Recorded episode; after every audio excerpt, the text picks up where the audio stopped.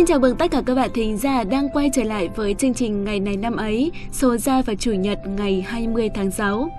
Các bạn thân mến, thời gian gần đây thì có một bộ phim về chủ đề gia đình Việt Nam đang nhận được rất nhiều sự quan tâm của khán giả, đó là bộ phim Cây táo nở hoa. Và trong bộ phim này thì có một câu nói được nhắc đi nhắc lại rất nhiều lần như thông điệp xuyên suốt, đó là Nếu cuộc đời này toàn những chuyện xấu xa thì tại sao cây táo lại nở hoa? Bộ phim xoay quanh cuộc sống của gia đình anh Ngọc. Lớn lên thiếu vắng tình thương của cha mẹ, anh Ngọc luôn tự coi mình là cha mẹ, hy sinh để bảo bọc cho các em vô điều kiện. Dù cho bốn người em đã trưởng thành, nhưng Ngọc luôn xem họ là những đứa trẻ và sẵn sàng gánh vác lo toàn tất cả mọi thứ. Đôi khi sự hy sinh ấy có cả sự nhịn nhục và mù quáng, dẫn đến không ít những mâu thuẫn trong gia đình. Hình ảnh cây táo luôn xuất hiện và gắn liền với cuộc đời của anh Ngọc. Đó giống như là niềm hy vọng, sự tin tưởng của anh và những điều tốt đẹp. Những lúc khó khăn và đau đớn nhất, anh đều ngồi lặng lẽ bên cây táo và ngắm nhìn nó. Đơn giản là để cảm thấy nhẹ lòng và hơn nữa, có thể anh hy vọng rằng khi cây táo nở hoa thì hạnh phúc sẽ tới. Thực ra thì hai câu thơ nói trên được trích từ bài thơ Phố Ta của nhà thơ Lưu Quang Vũ được sáng tác vào năm 1970. Nó càng nổi tiếng hơn khi được nhạc sĩ Trần Tiến phổ nhạc thành ca khúc Chim sẻ tóc dù. Và đoạn cuối của bài thơ đó nguyên văn như sau. Nếu cuộc đời này toàn chuyện xấu xa, tại sao cây táo lại nở hoa, sao dạnh nước lại trong veo tới thế? Còn chim sẻ tóc xù ơi, bác thợ mộc nói sai rồi.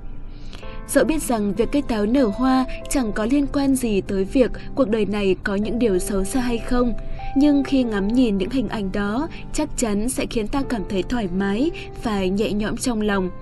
Thôi thì cứ ngắm cây táo nở hoa mỗi lúc cảm thấy khó khăn và mệt mỏi để thấy rằng cuộc đời này còn có những điều tốt đẹp và tuyệt vời tới như thế. Cảm ơn các bạn đã lắng nghe những chia sẻ vừa rồi và bây giờ hãy cùng tiếp tục với chương trình ngày hôm nay.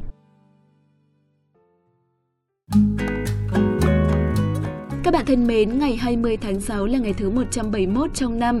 Chúc các bạn có sinh nhật trong ngày hôm nay sẽ có một ngày thật nhiều niềm vui. Hãy dang rộng đôi tay để ôm tất cả những thương yêu vào lòng, dang rộng đôi cánh để bay đến với những ước mơ. Sống trong tình yêu thương và sống vì những đam mê chắc chắn là một cuộc sống đáng mơ ước. Bây giờ thì hãy cùng lắng nghe một câu danh ngôn, đó cũng chính là món quà mà ekip của chương trình muốn gửi tặng tới tất cả các bạn. Mỗi người sống đều có một hoàn cảnh khác nhau, đừng vội vàng chỉ trích hay phán xét người khác khi không hiểu gì về tình huống chân thực của họ. Bạn thân mến, trong cuộc sống này, có rất nhiều lần ta buông lời phán xét và chỉ trích một ai đó khi chưa tìm hiểu kỹ về họ, và đa số những lần như thế, ta đều sai lầm.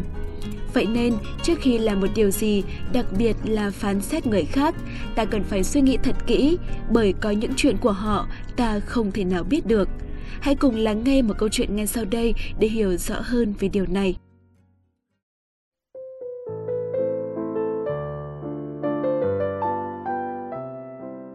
Một vị bác sĩ sau khi nhận được một cuộc điện thoại nhận một ca phẫu thuật gấp, liền vội vã chạy nhanh nhất tới bệnh viện và thay đổi trang phục.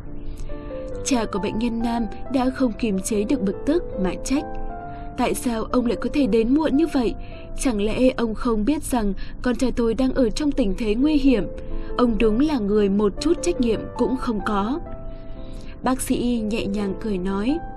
Thật xin lỗi, vừa rồi tôi không trực ở bệnh viện. Khi nhận được điện thoại, tôi đã lập tức tới ngay, xin ông bình tĩnh một chút. Bình tĩnh? Nếu như người nằm trong phòng phẫu thuật là con trai của ông thì ông có thể bình tĩnh được không? Nếu như hiện tại con trai của ông chết rồi thì ông sẽ như thế nào đây? Cha của bệnh nhân phẫn nộ nói. Bác sĩ lại ôn tồn. Được rồi, tôi sẽ đọc thầm kinh thánh, hãy cùng cầu nguyện cho con trai của ông đi. Cha của bệnh nhân lại tức giận nói, Chỉ có người thờ ơ với sự sống chết của người khác Mà có thể nói được những lời như vậy thôi. Mấy tiếng sau Cả phẫu thuật thành công. Bác sĩ từ trong phòng phẫu thuật đi ra, Vui vẻ nói với cha của bệnh nhân, Cảm ơn trời đất, Con trai của ông được cứu rồi. Không chờ người đàn ông kia trả lời, Vị bác sĩ vội vã rời đi và nói, Nếu như có vấn đề gì, Ông có thể hỏi y tá. Cha của nam bệnh nhân giận dữ bất bình nói với y tá Ông ta thật ngạo mạn, ngay cả việc tôi muốn hỏi tình huống của con trai mình mấy phút đồng hồ mà cũng không được. Y tá rớt nước mắt nói Con trai của bác sĩ hôm qua đã mất vì tai nạn giao thông. Lúc chúng tôi gọi điện cho bác sĩ đến mổ cho con trai của ông, bác sĩ đang trên đường tới nhà tang lễ. Bây giờ đã cứu sống được con trai của ông rồi, bác sĩ phải vội vàng trở về để chôn cất cho con trai mình. Bạn thân mến, cuộc sống của người khác phát sinh việc gì, họ đang trải qua khó khăn và chắc trở gì, đứng tại lập trường của mình, chúng ta không thể nào biết được. Những điều chúng ta nhìn thấy chỉ là bề ngoài mà thôi. Và có những chuyện như vậy nhưng không phải là như vậy. Chúng ta từng trải qua khổ đau tương tự mới hiểu được nỗi đau của người khác. Chúng ta có trải qua con đường đời gập ghềnh nhấp nhô như thế nào mới hiểu được người khác cũng trải qua như vậy. Vì thế, trước khi phán xét một ai đó, hãy đặt mình vào hoàn cảnh của họ hoặc tìm hiểu thật kỹ những điều đã xảy ra với họ. Đừng vội vàng chỉ trích để rồi làm tổn thương người ta. Những lời bạn nói ra khi tức giận và mất bình tĩnh, có thể bạn sẽ quên ngay sau đó. Nhưng những tổn thương của người khác phải nhận thì không nhanh được xóa nhòa như vậy. Hãy nhìn nhận vấn đề thật thấu đáo trước khi đưa ra một lời phán xét nào đó, các bạn nhé. Và bây giờ sẽ là phần cuối của chương trình. Hãy cùng chúng mình tìm hiểu xem ngày hôm nay của những năm về trước đã có những sự kiện quan trọng nào.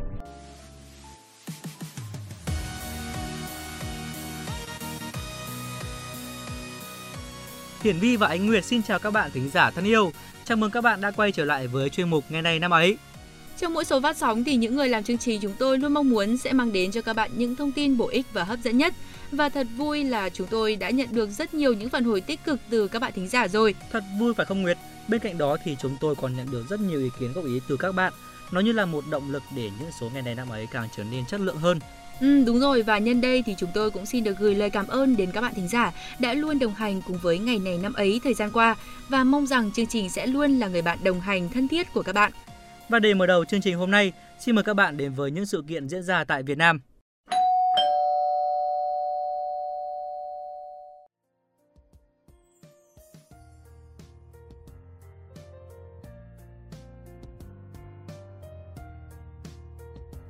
Ngày 20 tháng 6 năm 1810 là ngày sinh của Nghi Thiên Trương Hoàng hậu Từ Dũ.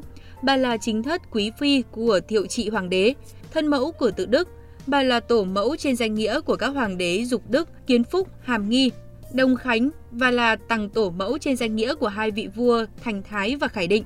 Thái hậu nổi tiếng là một người đức hạnh, xuất thân cao quý, biết yêu quý dân chúng và giỏi nuôi dạy con cái. Bà tại vị như một bà hoàng đức cao trọng vọng nhất của triều đình Huế trong vòng 55 năm. Từ lúc bà trở thành Hoàng Thái Hậu dưới thời tự Đức vào năm 1847 cho đến khi qua đời vào năm 1902 dưới thời Thành Thái. Danh hiệu của bà được đặt cho bệnh viện phụ sản lớn nhất ở thành phố Hồ Chí Minh là bệnh viện Từ Dũ. Trong cuộc xâm lược Việt Nam, Pháp chiếm thành Vĩnh Long lần thứ hai vào ngày 20 tháng 6 năm 1867. Sau khi thành Vĩnh Long thất thủ, triều đình nhà Nguyễn Bạc Nhược tiếp tục bán nước ta cho Pháp thông qua hòa ước Giáp Tuất được ký kết cùng năm đó. Các bạn thân mến, ngày 20 tháng 6 năm 1907 là ngày sinh của nhà thơ, nhà văn Phùng Tất Đắc. Ông có bút hiệu là Lãng Nhân, Cố Nhi Tân và Tị Tân. Một số sáng tác nổi bật của ông như trước đèn năm 1939, Chuyện vô lý năm 1942, Nguyễn Thái học năm 1969. Tiếp theo, xin mời các bạn đến với những sự kiện diễn ra trên thế giới.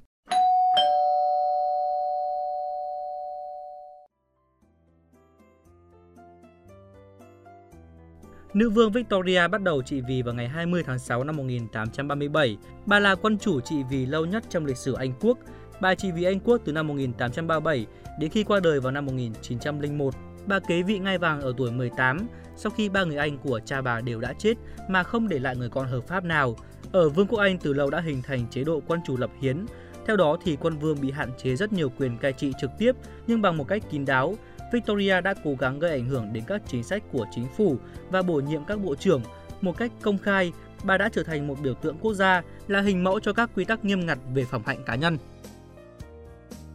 Ngày 20 tháng 6 năm 1894, bác sĩ y khoa, nhà vi khuẩn học, nhà thám hiểm người Pháp gốc Thụy Sĩ Josin đã công bố phát hiện vi khuẩn gây bệnh dịch hạch tại Hồng Kông.